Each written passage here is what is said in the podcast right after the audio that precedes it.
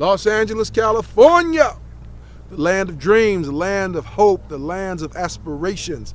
And you know what, guys? Doesn't matter if you're in Los Angeles. Doesn't matter where you are. You ought to have some dreams. You ought to have some hopes. You ought to have some aspirations. But I think the important thing is it can't just be a hope that has that is not tied to your reality. It can't be an aspiration that's tied to nothing but something you saw on T V. It can't be a dream based on what somebody else says. It's got to be hope, dreams, and aspirations based upon what's in your heart and what's in your head.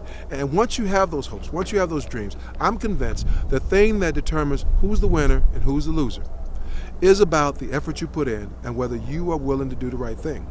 Now, for some of you coming up soon, it's testing time. And you know that in your state, you have got to pass the graduation test. You have got to do well on these tests. There's no ifs, ands, or buts about it, guys. And so all I'm saying to you is, dadgummit, you know the test is coming. It wasn't a secret. They've been talking about it all year. And so my question is, are you preparing? Are you preparing? Now, what's preparing? Does it mean studying? Yes. But you know what? You should have been paying attention to class all along. If you haven't paid attention to this point, it might be late to do that, okay? But it's also about, did you get some sleep the night before? Are you planning on getting some sleep before you take the test? It's also about, are you prepared mentally, just in terms of having your mind clear? If you got a friend of yours who you know every time you talk to them, it's some drama. Y'all know what I'm talking about.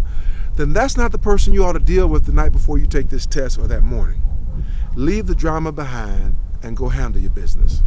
Life, life, lessons, lessons. We live, we live, we learn. Attention.